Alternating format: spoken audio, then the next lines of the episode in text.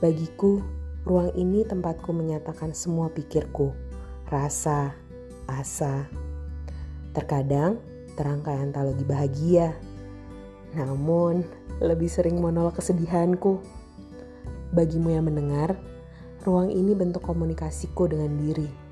Situasinya mungkin tak sama denganmu, tapi jika kau menyimak, mungkin ada irisan kemiripan kisahmu di dalamnya.